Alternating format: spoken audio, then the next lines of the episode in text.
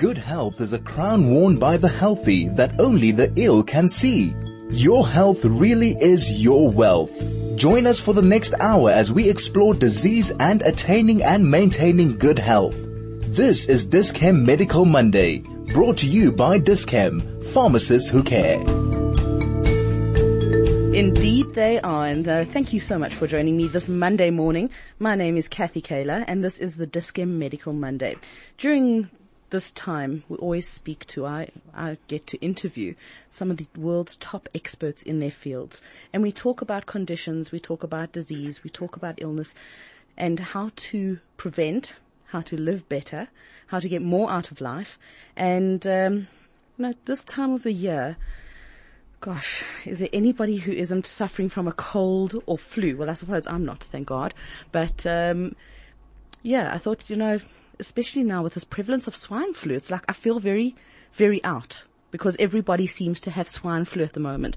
So I've invited, um, GP in private practice, Dr. Dave, Daniel Israel to come and join me and, uh, to tell you about swine flu so that you can hopefully avoid it, know if you have it, how to recover from it, but really mostly how to get over it. So welcome. Welcome to Chai FM. Thank you, Kathy. Nice to be with you. It's so lovely to be with you. Now, I just want to tell, I just want to tell you something that Daniel was one of our, in the very, very, very early days of Chai FM, he was still an intern at, I think you were at the Charlotte Maxeke, which was, at that time was still jo- Johannesburg Gen. And you used to do the medical intern report. Do you remember that? I was involved. It was wonderful. it's come a long way, I see. You've come a long way, I'll say. All right. So let's just talk about what's the difference between a cold and the flu. How do you know which one you have? Okay, so they do present similarly, mm-hmm. um, which is always the dilemma for parents more than doctors. Um, a cold um, is characterized by rhinitis, headache, okay. sore throat. Rhinitis being a runny nose. runny nose. Okay. And flu presents very similarly. So, I mean, you know the old saying, you can't take every cold to the doctor. Um, it often leaves parents in a bit of a dilemma as to, and adults, as to whether or not to even see a doctor if they are experiencing those symptoms. Um, when you dig a little bit deeper, not, not in terms of examination, just in terms of your personal experience of the condition, you often will, uh, quite, the layman is quite able to see the difference. Flu actually causes damage to the cells in the body. Um, it's, it's a virus as well. A cold is the most common virus of a cold is a rhinovirus, but there are other viruses as well that cause colds. And flu is the layman's term for influenza. Influenza is a virus as well. Um, it comes from an Italian term which means to influence. I suppose because it influenced people's Everything, lives yeah. over the history, course of the world. And men, you know, when men get flu, I mean, it's apparently it's much worse than childbirth. Really? Yeah, much, much worse. You must tell me more about it. um, anyway, so what, so so w- when a person presents with high fevers and body aches and on top of that, the usual cold symptoms, often also with a cough and a sore throat, that can be characterized by the influenza virus causing the flu. And we see in the world that there are usually, flu goes on the whole year. It's not just at this time of the year. Obviously the northern hemisphere has flu, has their winter at a different time to the southern hemisphere. So there are outbreaks in the northern hemisphere and outbreaks in the southern hemisphere. And um, that, that's how the flu virus continues to, to move re- re- really across the world. Um, there are times when, when the environment is cold and dry, the virus is much more able to replicate and to move from host to host. And that's why at this time of the year, there are these outbreaks. That's so interesting. So it's not really our behavior that changes, that influences how contagious somebody becomes. It's rather that the elements are different, that it is colder, it's drier, especially here in Gauteng. So there was a study done and it did show that in winter people stay indoors more and they're on top of each other more. So it makes, and we can talk about how flu is spread, but it, definitely influences the spread because if you're sitting on top of someone who has flu, you're much more likely to get it than if you're playing outside in the park. But right. that said, the primary um, factor is the weather. If you've got any questions, any comments, perhaps you have survived the swine flu, or perhaps you're going through it at the moment and listening to Chai FM to keep you company, then uh, get in touch. Love to hear from you, and this is how you do it. You can send us an SMS on 34519. You can also use Telegram or WhatsApp on 061 895 1019. Get in touch, say hello, and uh, you can also address my guest, Dr. Daniel Israel. He's a GP, he's a general practitioner in private practice. We're talking about swine flu, we're talking about colds, we're talking about what makes swine flu different. We're going to get to that right after this. This is Medical Monday brought to you with compliments of Dis-Chem, pharmacists who care.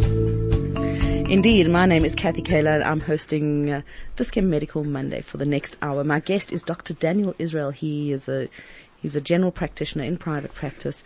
He's very, very well known here in Johannesburg. We're talking about swine flu. We're talking about colds. If you'd like to get in touch, this is how you do it. 34519. That's the SMS line. You can send us a message. You can also WhatsApp on 061 895 1019. Get in touch. And uh, from anywhere else in the world, actually, you can use that WhatsApp number or that Telegram number. Uh, you just add plus two seven in the beginning. All right, so let's. Uh, so we've dealt with colds, colds and flu. Just to sum up, very similar. Only um, flu symptoms are going to be sort of magnified, right? And you're also going to have a high fever, which you won't have with a cold, and you're going to have body aches and pains. Um, is it true that the onset of flu is much more sudden than it is with a cold? That cold kind of takes a while. So I think what's relevant to our listeners here is a lot of, is contrasting flu against respiratory tract infections in general, not Yes. just cold. So because you know we know with our kids who come to the doctor and adults, and we see tonsillitis a lot, pharyngitis, ear infections, etc. Um, yes, Kathy, absolutely. What you're saying about the onset is is really um, symptomatic or, or, or, illustrates that what the patient has is flu. Um, colds also come on quickly, but if you look at the characteristics of flu, flu normally has an incubation time of just a few days, um, say two to four days before. Um, even and some studies have shown even less. So if you're exposed to someone with flu within a you know a day later, you can present with the symptoms, and the symptoms aren't sl- well. It depends on the type of flu, which we'll talk about, but they're not a slow, insidious onset of symptoms.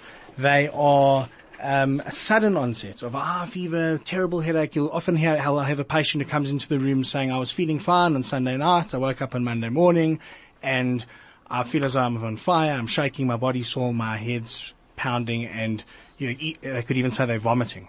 Um, so, so that, that, that's not your average cold, right? Um, so, so, so that's really how it, how it presents. Okay. So let's just talk about how do you know if it's flu versus a respiratory tract infection? Okay, so that's really interesting because the question there is to the listener is, you know, you don't have to take everything to the doctor. When do you go to the doctor and how, and, and, and is there a treatment for it?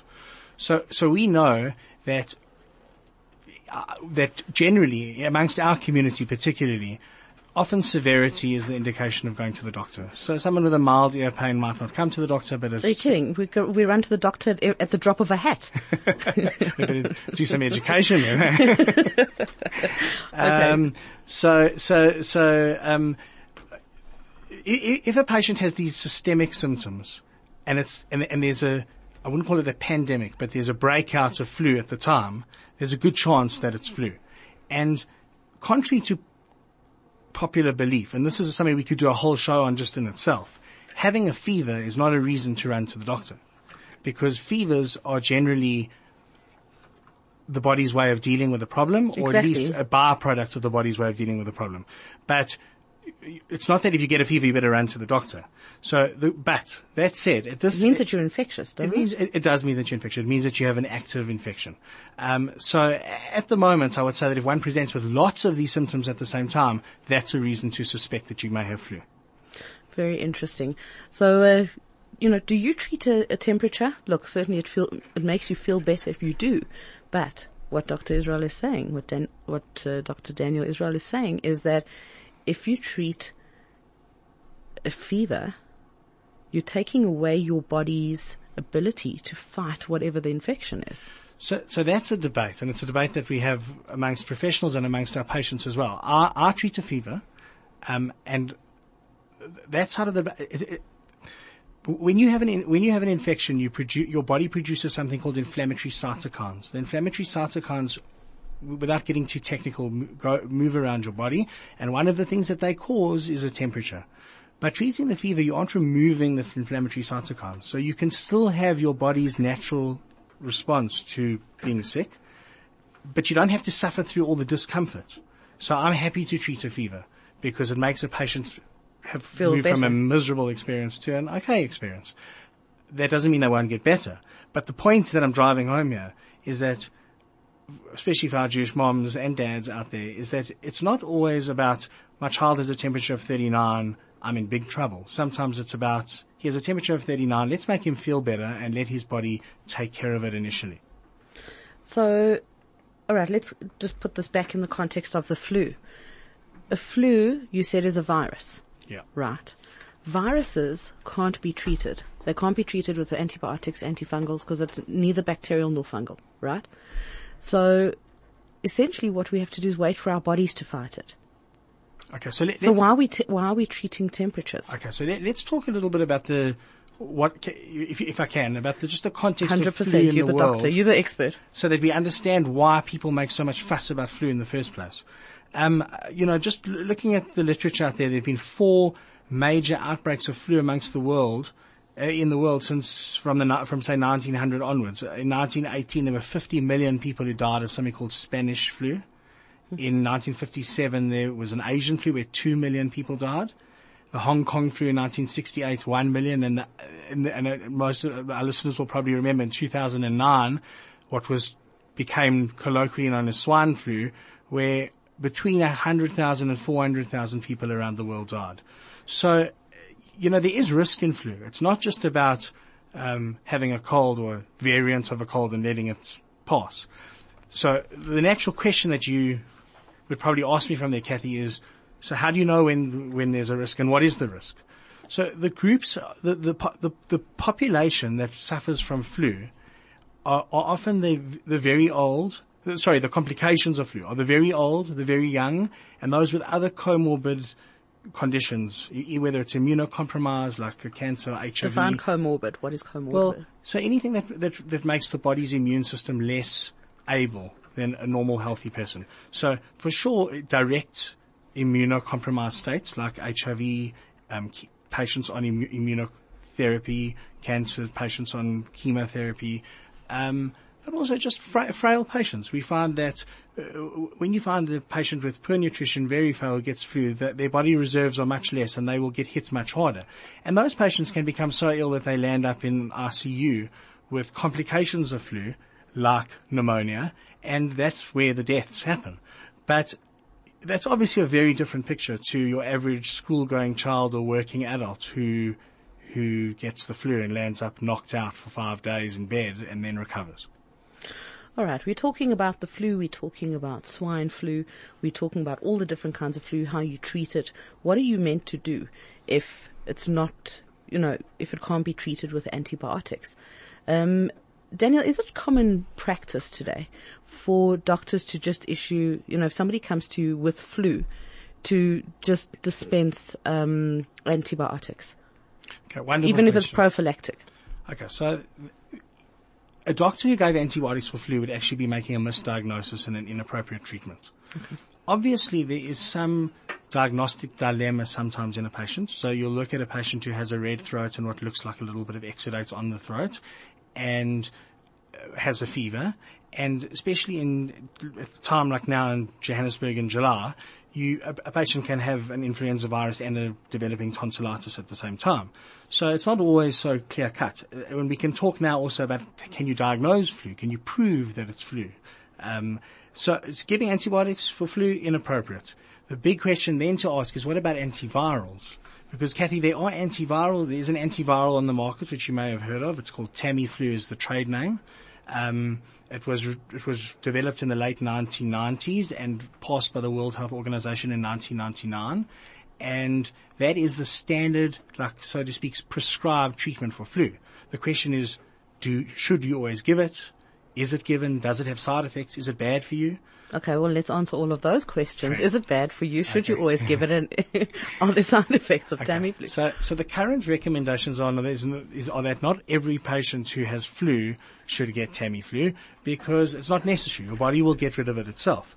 Um, we also know that just as is the case with antibiotics, the more a drug is used, the more a virus or a bacteria, in that case, becomes can become resistant to the drug. Now, just to make this clear, we're not talking about an individual level. Often I have patients who come into my practice and say, I've already had Augmentin four times in the last two years. I don't think it works for me. That is a misnomer. We're treating a pathogen here. We're not treating a host. So you're not going to become an individual who this or that drug doesn't work for. The question is the actual flu itself, the influenza virus. If we treat it repetitively with Tamiflu, it will mutate that it no longer responds else. to Tamiflu. Right. So this is a very interesting ethical thing. We're talking about for the whole population. When a doctor goes and gives antibiotics repetitively inappropriately, it doesn't do all that much wrong for the individual. The question, the thing is though that when it's done repetitively on a, in a community level, it causes resistance in the community. So the guidelines say that in, in a back to our discussion on flu, that you don't need to give every patient Tamiflu, but patients who are more at risk of complications, for sure it helps, and we can talk about how much it helps. Um, and patients who, what I do in my practice is patients who are, who are septic, patients who are really unwell, and I feel for, you know, as a doctor, we treat the patient, not just the disease. So for reasons of personal, personal reasons, social reasons, work, we travel, getting married next week, that needs a, need a bit of help, I'm happy to give the medicine. Very interesting. I'm speaking to Dr. Daniel Israel. He's a general practitioner in private practice. We're talking about flu. We're talking about swine flu. Recently, we had uh, somebody even in our community who who died from from swine flu. Um, we're going to be talking about the complications in a little bit more detail. If you've got any questions, if you've got any comments, you're welcome to message us and get in touch. And this is how you do it. You can send an SMS message that number is 34519 or you can get in touch via Telegram or WhatsApp. And that number is 61 If you want to get in touch from overseas, you do consult to people who live overseas, right? Because they're listening to us in over 80 countries. So that number. It's a good thing it's summer for them, eh? yeah, exactly. so here's your heads up. Plus two seven six one eight nine five one oh one nine. If you've missed any numbers, get to chaifm.com and it's on the front page. Okay, so talking about swine flu, how is swine flu different from any other flu type? Okay, so here's the here's the here's the biggest letdown of your day, Kathy. I hope is that the flu that's going around at the moment is not really swine flu. All ninety percent plus of the people who are saying, "Ah, my child has swine flu. I had swine flu. This one was hospitalized for swine flu." It's become the colloquial, good Jewish term that you know, just like we have We need that little bit of yeah, extra. and I mean now you know we now chicken effort. soup treats swine flu, not just flu. but that said, um, let, let me just explain to you how it works. So, so, it's so very serious. I mean, I know people who've been hospitalized. okay, so so I remember in 2009 when I was working in the hospitals, um, how a patient, you know, we used to isolate patients because we were very concerned that they had this new strain of swine flu. F- flu's divided in there are four types of flu: A, B, C, D. D hasn't ever been found in human beings. C can cause an illness in, in, in, in particularly kids, but it's very mild. So let's leave C and D out and talk about A and B. The one that's going around at the moment is A. A is the one that's more vicious. It gives more symptoms, and um, it, it really gives you your classical flu, or all the, all the symptoms and signs we've discussed. Now, under A, there are various serotypes or subtypes of influenza A. Um, I'm not going to get too technical here, but basically the proteins on the virus, um, or how they're categorized, so that, that, that, that's how they look in the microscope and see what it's called. And they, they termed, there's an H and an N, so you get an H1N1, which is quite well known to our listeners. That's what's called swine flu, so to speak. Oh, the H1N1 virus. Exactly. And then there are others. There's H2N2, there's H3N2. Now some of the flus That means how many proteins? It's, it's, it's or oh, it's almost like a molecular. protein. Yeah, yeah, yeah. It's, an, it's a label given to the protein. So when, when I look, when I've, I spoke now about the different flus that have affected the world in the last hundred years, or you, those were all different flus. Now, interestingly, that Spanish influenza, which I told you about, is that happened in 1918 at the end of World War One. and how many people did it kill? That Millions. was 50 million people. Was an H1N1, which is the same nomenclature as the swine flu that broke out again in 2009. But more people surviving because we all came from those people who survived it the first time round. Is that right? survival of the fittest, uh, maybe, but it might also be because today we are diagnosing early, giving support, you know, sto- stopping infection, immunizing, which we'll get onto. Um, so, so, but but what I'm saying is that the question that you back to your question is that you're asking me swine flu. What, what's the story with this word swine? So, Yeah, let's talk about swine. so swine flu is great for the Jewish community because it just, you know, It is the most unkosher it's against thing. everything we stand for. exactly. So what, it's much more interesting to go to the Shabbos table and say, I've had, sw- I should call it pig flu, man, not swine flu. the trafe flu. the chazasha flu. and I've, che- and I've treated it with my chicken soup. exactly. Intravenous. That's it. Okay. So, so, um, in 2009, the flu that was isolated then was a flu that flu affects birds as well and affects certain anim- certain mammals. So swine flu if, from 2009 aff- affected um, swines, pigs, and birds. And because it was found as a relatively new thing in a, whole lot of pigs, it got the nickname swine flu. And that's why it's called swine flu, but it doesn't mean that it's directly from pigs or for, that came from pigs to humans. Now, interestingly, the flu that's being isolated at the moment is this influenza A. We, we haven't been isolating it to the serotype or the subtype, but where we have, and like Lancet Laboratories does that a lot, and um, so so where we have, we're finding that this is an H3N2 virus, which is not swine flu. So Oh, interesting. So it's not the there- H1N1, it's not that it's the there is H1. no H1N1, N2. but if you look at the stats, and I have them here in front of me, you'll see that in the last couple of months, there's been a huge explosion of H3N2 in Johannesburg. That's even another one It's now. a different flu, and it's not swine flu. So what, what Does I this do one have a name? so, so well, no, because it, it doesn't. Because they only get named when they become pandemics, and it's actually not a pandemic at the moment. People are feeling very much around Joburg at the moment that wow, there's a pandemic of flu this year. But if you look at the data from the NICD, the National Institutes of Communicable Diseases, Yeah. you'll see that in the last month, the stats of, I spoke to one of the empath pathologists last week, and the stats are very similar to the number of cases last year as well. I think that from our pers- KFM perspective, is that we- may be seeing a bit more of it in the northern suburbs at the moment, and that's why for our kids at our Jewish schools, and our, there is like an explosion where they've Well, it's communities, and within communities you Exactly. have your so this community happens to be a cluster that's affected at the moment, but it's not that this year the flu has been much worse than last year. All right. If you would like to argue with Dr. Daniel Israel, GP in private practice, you can do so. And uh, how do you do that? Well, you can WhatsApp us on 061 895 1019. You can also SMS on 34519. My name's Kathy Kaler. This is Dis-Chem Medical Monday. We're talking about swine flu. We're talking about flus versus colds versus flus versus all the different kinds of uh, flus that you get. Got any questions? Get in touch. This is Medical Monday brought to you with compliments of Dis-Chem, pharmacists who care. My name's Kathy Kaler and this is the Dis-Chem Medical Monday. Thank you so much for joining me. I'm speaking to Dr. Daniel Israel. He is a GP. He's a general practitioner. He's a doctor in uh, private practice. We're talking about flus. We're talking about swine flu. And uh, you mentioned just before we took those ads about a pandemic. It's only when it becomes a pandemic that a flu becomes named, whether it's avian flu, whether it's, uh, what was that other one? I think it was the Aussie flu a few years ago. Do you remember the Aussie flu? It gave South Africans another reason to hate the Australians, never mind the cricket and the, and the rugby. Um, and now we're talking about swine flu, but now there's, there's two different strains. You mentioned the H1N2 and the H3N2. Is that right? That's right. Um, so how do you classify a pandemic?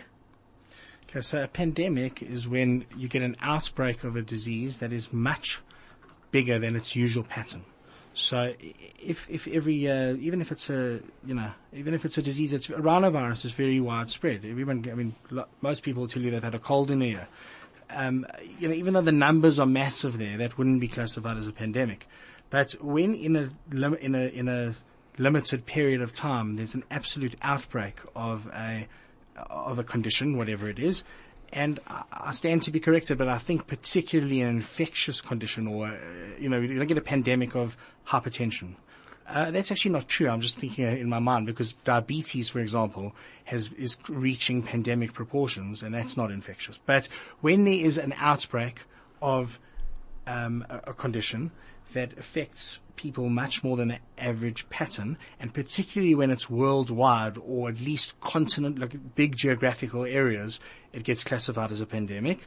Um, and the World Health Organization has has you know they've got different stages. They've got six stages that they. That, that they go through and see whether the the, the Like how um, many- requirements are met. how many in a hundred how- thousand are getting affected exactly, to call it a pandemic or not. Um, at the moment, as I said, flu is not a pandemic, but it's definitely rough. Certainly rough. Okay. Um, talking about uh, swine flu, how does one treat it? You did mention Tamiflu. Okay, so let's talk about what Tamiflu does. Okay. Tamiflu is an antiviral. It's quite a novel. uh, It's, it's not like an antibiotic. Quite interesting because, I mean, if we're developing antiviral drugs, all of a sudden, and I suppose that's all come from the research that's been done into AIDS and HIV. Yeah, so HIV is a retrovirus. It's Yeah. a different type of virus, but you're right. I mean, often, you know, if I had an antiviral drug for every type of virus, You'd be out of able business. to keep exactly preventative dentistry in our medicine. it would be able to keep people well. But the reality is that you can't treat a virus. You said that at the beginning of the show. You're right. As a whole, you can't treat a virus. There are some viruses that through technology we're able to control and treat to a degree. HIV is a retrovirus.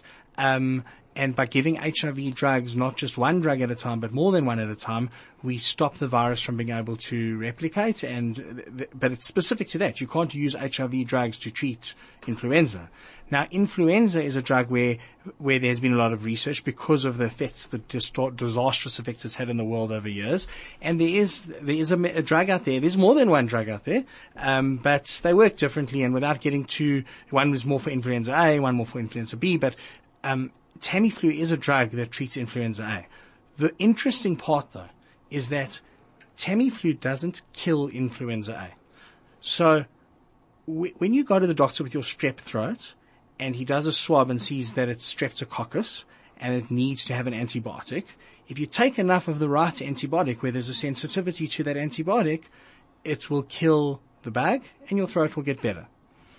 With the Tamiflu, the Tamiflu and the studies have shown this, does not, your body still has to take care of the flu. The Tamiflu just reduces the severity and the length of the flu. Now, what's been interesting is that obviously in 1999, when there was an outbreak of flu and the World Health Organization wanted to, you know, okay, Tamiflu and they wanted to push out Tamiflu to try and make a big difference in the world, there was a lot of enthusiasm for it. The question is now, 19 years later, when we look at the data, how much difference does Tamiflu really make? So the answer to that is that depending on the study you look at, like everything else in medicine, but generally, if you start Tamiflu in the right period of time, it decreases the length of the infection by, depends on the study, but say two or three days, and it decreases the severity by say 30 or 40%. But it doesn't get rid of it. So I'll have You're patients. still going to go through it. Yeah, I have patients who phone me up and say, but I started the Tamiflu and I still feel sick. you are still going to feel sick. Um, so, so that's an important thing. How does the Tamiflu work? It stops the virus from being able to replicate. What's really important about Tamiflu is that you have to start the Tamiflu in a given window. If you don't start, you, you can't, and this is really challenging for us as general practitioners, is you can't suspect somebody has flu. Tell them, give it a week and let's see how you go. And if you're not getting better, we'll help you out a bit with a bit of Tamiflu. Even though the literature shows that you should still give them, you, you may still give them Tamiflu at that point. The efficacy of the Tamiflu at that point is very little. How do you know where a patient is and what that window is? Very good question because I was looking at the literature, and 33% of people who have this virus don't even have symptoms, according to the literature. During that window period. No, at all. So you can get, you, I, I think that's probably an overestimate on, on percentages, but you can have the virus and hardly have any symptoms and then present with some symptoms and think that you've just got sick suddenly and you've actually way into it. So we don't know, but we do know that when somebody is very well, and suddenly they get hit within a day with a headache and a fever and, and the things we spoke about, the chances are that's when the virus has expressed itself and that's when the clock starts ticking. So then the question that we ask as doctors is how long have you had it and are you, do you need it? Do you need the Tamiflu? Now I've discussed this with some of the, you know, I, am a GP as you said, like I've discussed this with some of the bigger minds that be out there and, um, you, you, know, there's there's a lot of opinion that Tamiflu is quite re- already the virus is quite resistant to it, and it doesn't make that much difference. So one can't take Tamiflu as a prophylactic, as a preventative measure. One can, but I, I, when, I'll I'll come to that now. So one can. Okay, but, so let's talk about. All right, so I'm going to so make a note to talk about. And then we're going to talk about prevention. Okay, okay. So under so under treatment, um, if a patient certainly is very old, very young, like we're talking about a, t- a tiny baby who is, is, at risk, a prem, um, a patient who's immunocompromised, a frail patient, so giving Tamiflu in the right window period is probably a recommendation. If a patient's just a normal guy off the street and he's otherwise healthy, it's certainly not a must, but I don't withhold that from my patients because certainly from personal experience, I see it makes a big difference to the severity of the infection. If you sit with a 9 out of 10 symptoms or a 6 or 7 out of 10, it makes a big difference. It just beckons the question is that if we overuse Tamiflu, are we going to create for the population more resistant more, strains? Exactly. That's, I mean, that's what, you know, we're hearing medical professionals saying that that's exactly where MRSA um, this drug resistant mm, exactly. um, bacteria is coming from is that people are being overprescribed antibiotics. That's the conversation that's happening in medical cir- circles, in journals, and, and in homes. Exactly. So the only difference here, where the reason why this hasn't hit the news like that has, is because in most cases influenza is self-limiting. So even if you don't give the Tamiflu, in most cases the patient gets better. Whereas antibiotics are a lot more challenging because sometimes you need to give antibiotics and then the question is, which antibiotics and only give them when they need it, etc. Very interesting. So you can take Tamiflu as a prophylactic.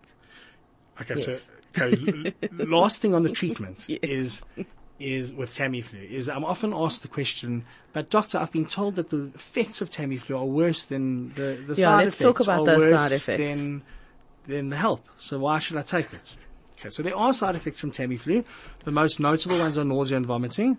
Um, and there has been some study into the like neuropsychiatric effects of Tamiflu because Tamiflu can make a person have bad nightmares and it's described hallucinations and so you know all drugs have side effects. That's the bottom line. All almost all work. drugs have side effects. Yeah, because they don't only affect the thing that you want, but the majority of people don't get side effects on Tamiflu. So I don't say to my patients, no, you better not take that because it's worse than it's good. But I do tell them that if they don't feel, if it is a patient who needs it and we prescribe it and they don't feel good in it, we can always stop it. The majority of the patients in my practice who have had Tamiflu respond well and they don't get side effects from it. I have had a couple, had one even today, who I've stopped the Tamiflu on, and that's absolutely fine. But uh, that's it. The difficulty at the moment is that Tamiflu comes in tablets, in capsules and it's very hard to get a suspension. There is a suspension, it's hard to get. So a lot of the little kids, if we decide that they are candidate for Tamiflu, have to dissolve the capsule in water and have this bitter, yeah, so it, it leaves a lot to be desired. All right. Um, message from Darren. Oh, and there's another one. There's also, you've got some shout outs. How about that? I'm speaking to Dr. Daniel Israel and uh, we're talking about swine flu. If you've got any comments, any questions, get in touch. 34519. That's the SMS line. Those SMSs are charged at 1 Rand 50. You can also WhatsApp us on 061 So Darren wants to know how long after flu is it okay to start exercising again? Okay, great question. Um, Thanks, Darren. So, so flu gives you myositis. It gives you inflammation and m- muscle damage and breakdown, and um, your heart's a muscle too. So, you know, just, you, you hear the stories of people who had flu, ran the comrades, dropped dead. And that's obviously the concern is that We when needed a heart transplant. yeah, so we, exactly. Yeah. So when when there's myositis and proper systemic symptoms, a person should not exercise at, at all.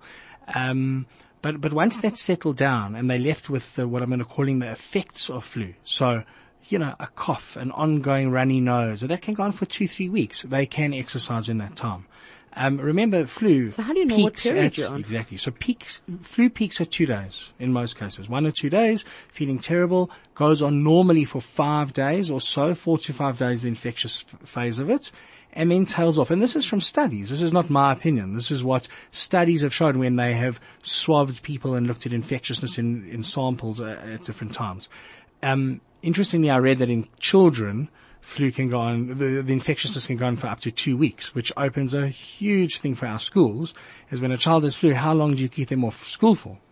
Normally we do the active period of the disease, so four or five days, and if they've had fevers, and that make sure they're fever free for a day or two after that period has elapsed before they come back. But, you know, it would be interesting to see in the future whether we actually need to be booking them off for longer. So interesting. You know, we also live in a in a day and age where I can remember a friend of mine, her son was, I don't know, he, he needed antibiotics, he had bronchitis, and they went to the doctor in the morning, got the antibiotics. As soon as he got the antibiotics, he could swim, he could do, when I was sick growing up, you had to stay in bed. But now we have antibiotics, right? Right, which are overprescribed. Exactly. But how important is bed rest? So rest's important. Rest's important for the body from an, that, that's how your, your, your immune system is more active when you're resting. So that's important. Fluid is important. Any, anywhere in any first world or any evidence-based website, you will find that fluids are important to keep well hydrated. And then we treat the symptoms. So we treat the, you know, leaving Tamiflu and all that aside, the main treatment for flu is paracetamol, ibuprofen, which is an anti-inflammatory if necessary, and where um, indicated or possible. Um, maybe a decongestant and rest, fluids and rest, and it gets better just with that. How important is something like humidifying? Are you, are you, Depends on you- the doctor. Are you supporter? you're either a pro or an anti. Oh, really? It's controversial. Oh, Well- come, let's talk about this. No, is, is it a look, good thing or I, I think steaming is wonderful. I think it, it helps move the phlegm and it, it mucus and it helps make it thinner. But the reality is that there are some people who hold very much by, um, by, in very moist environments, funguses grow more and you can introduce fungus. But the reality is we don't keep people in moist environments for weeks on end. So yes, it's important. I, I, I tell my patients to humidify. Yeah, especially, I mean, if you're sleeping, just put some eucalyptus or some lavender Absolutely, and if you're using a heater, that, that for sure. He, heaters dry air out more, and the spores. And this goes back to what you said, the is that the spores, spores- move easier in dry air. Yeah, which is why we it's more prevalent in winter and all of that. We'll talk about behaviors in a little while. Um, shout out to Doc Daniel, best of the best, supported by a phenomenal team. That's from, I'm sure that it's Rabbi Dovi and family, but it says Rabbi Darvi and family. So it could be Rabbi Darvi or Rabbi Dovi, either one. Thank you very much for getting Very in touch nice with my guest, Dr. Daniel Israel. We're talking about swine flu. We're talking about, uh, you know, all the different aspects of your life that I suppose it can affect us. How do we prevent it? Okay, that's really important because if we prevention's better than cure, right? So let's talk about the main thing we've probably left out so far, and that's immunization. Your flu shots. I am asked every year, should I get a flu shot? You could probably Google it and find there's a whole Different answers. company Yeah, that supports that question. um, so the, the immunization is shown to reduce the incidence of flu by up to 33%. Obviously, again, it depends on the studies. Some will say 11 to 18%, but they definitely reduce the incidence of flu. Um, we, we, we are seeing this year some people have had im- immunizations and still get the flu, um, as proven by the swabs on the flu, which we can discuss as well. Um, but that's not surprising to me because immunizations of flu are not meant to uh, eradicate. It, it's not like having a rubella, which is German measles vaccine, and knowing that now you're immune and you can't get German measles. Because remember, based on what we've said, there's a lot of different strains of flu, and every year they come out with a new injection. Now, interesting. Twice a year uh, worldwide, there's a new flu immunization that is developed. That immunization is made based on what is suspected to be, based on the epidemiological studies, the most um, likely strains of flu to come out that year. Sometimes they get it a bit wrong, and sometimes a different strain is more prevalent than the one that they thought would be prevalent. And the, you could ask me, why don't they just cover for all of them in the injection? Um, flu mutates every year. So every single year, as people have flu, to they pass it on and they keep, it keeps mutating. So you can't just have one size fits all, take the injection, you're covered against all flus. You have to go, um, every year and, and redo it. Now it takes six months to make that vaccine. So sometimes, you know, for the research, development, production, to get it out there to all the millions of people who use it. So sometimes by, by the time the vaccine's been developed and produced and sent out, there's already new strains or different str- strains than were expected that have become active. And therefore, um, it sometimes works and it sometimes doesn't. But the question of whether one should do it is almost, in most, most cases, like a universal yes. Um, there, are two types of vaccines. There's live vaccines and, and non-live vaccines. Um, and, and the flu vaccine at the moment cannot give you flu. So that's a question that people ask. If I, I, I doctor, I never used to have it in the one year that I had the flu vaccine, I got flu. I'm not having it again. I see Kathy putting her hands up here in the studio. No, you weren't supposed to say that. so busted. Uh, but, that's exactly what but, happened. no, I the one year that I had the flu injection, I got flu. I never get flu. Yeah.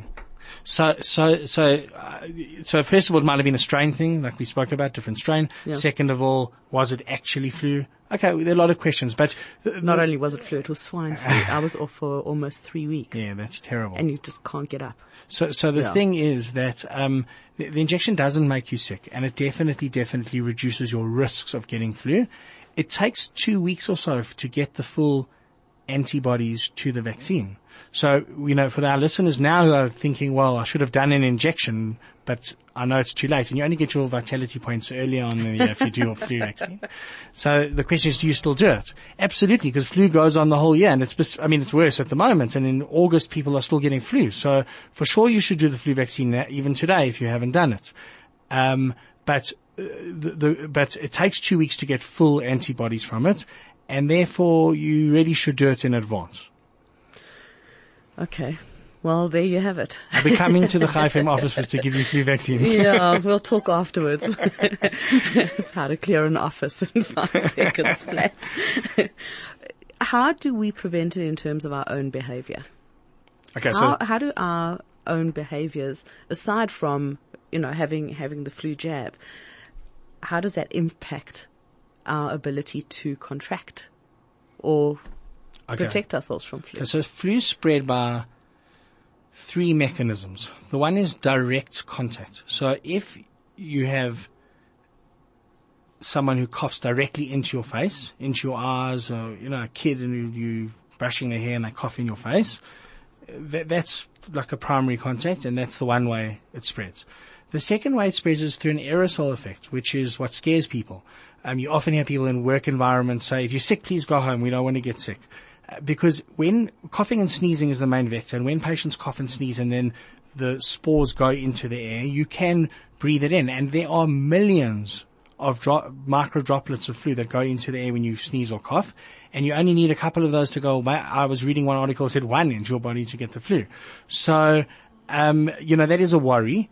Um, that said, it, well ventilated rooms definitely decrease the risk of, of, of the germs just moving around the room. So, you know, it leaves the whole question, what about air conditioners? And are there, you know, there are bacterial filters on them and do they work for viruses? I don't know. That would be a great topic to get someone, an expert on the phone and ask them. But if you work in environments or live in environments where you can open a window, it definitely helps. And I would say, you know, the, our old, the, our, our, grandmothers always taught us that if you go outside, you'll get a sook and you'll, you know, the cold air will make you sick. At the end of the day, I think that not having the air move, even if it's cold, will make you sicker. So, so, so answering your question, you know, don't allow people to cough in your face or cough in theirs. Cough into your sleeve or into, not into your hands, which we'll talk about the now. Elbow. Into your elbow. Um, and well, good ventilation and then washing hands. Washing hands is the biggest of all of them. people often ask me, how do you, Dr. Shaw, how do you not get sick? I do get sick. Um, please God, I won't now again, but, um, I, I wash my hands between every, every person I touch and every, and, and, and flu exists on, on door handles and on, so if you, if you, Escalators. Absolutely, Elevators. it really does. So I was I was reading a thing about it when they do this, the swabs in, in, in porous material. It's less because it goes in and it goes deeper. But if, but but on a door handle, it can last for hours on the door handle. Not only that, if you're driving into a parking, into a shopping center, that little button that you press for Yeah. the ticket, use something on your finger or use your knuckle or use something that's you're not going to come into contact with your face. You know, because it's anything that other people are touching. Absolutely. Yeah. But you have to make sure you don't go with sugar in the process, and that's important. Oh gosh, that's a whole nother show. no, because people, you know, like we, it's a great fuel for OCD. This. All right, so let's just very, very quickly. Um, every time we are exposed to a pathogen, right, whether it's bacteria, fungal, virus, it comes into our body, and as we survive that, our body's got like this whole library, right, and each book, as you want to, you know, let's use a, a library analogy. Each book is a different virus, a different pathogen, right, and so we're building on that all the time. Is there a way that we can continue to do that, but lessen how ill we get? So when you go through an illness and you build up your own antibodies, to 'Cause that's what we want, don't we? obviously We- become more resistant to it. We want to, we want to ultimately The problem is that the more resistant. mutation of the of these pathogens make it harder and harder. And viruses mutate more often. Obviously, bacteria don't mutate as much, but they still mutate. Which is why when we do swabs on people in their throats or their urine samples, we find it's resistant to certain antibiotics because of the mutation. So, uh, you know, more more than trying to build up your your badges for what you're resistant to, I think is trying to maintain good infectious control and keep yourself free from direct exposures because you're always going to have pathogens that you're not resistant to. All right, we've got to wrap up. What is it that you've learnt about flu that you would like us to know? Your patients. That flu's, flu's, flu's bad, flu sucks, but people get over flu just by looking after themselves. Get over it if you've been infected and prevent yourself from getting infected if you're exposed to it. That said, obviously if you're very sick and you're worried, you should go to the doctor because we can swab for flus and see whether or not a patient has flu and appropriately trying to support the patient to get through the flu. The main thing is that the flu season will end. The hype will die down and next year the flu season will come again. And do everything you can before the flu season that you're not in the same position or your kids are not in the same position as they were this year by vaccinating before. There we go. Dr. Daniel Israel, thank you so much for sharing your expertise, for sharing your knowledge and your experience. And uh, really, Absolute you've got to pleasure come to back. be with you. You've got to come back. Pleasure to be with you Lovely after all these years. It's great to be with you, Kathy.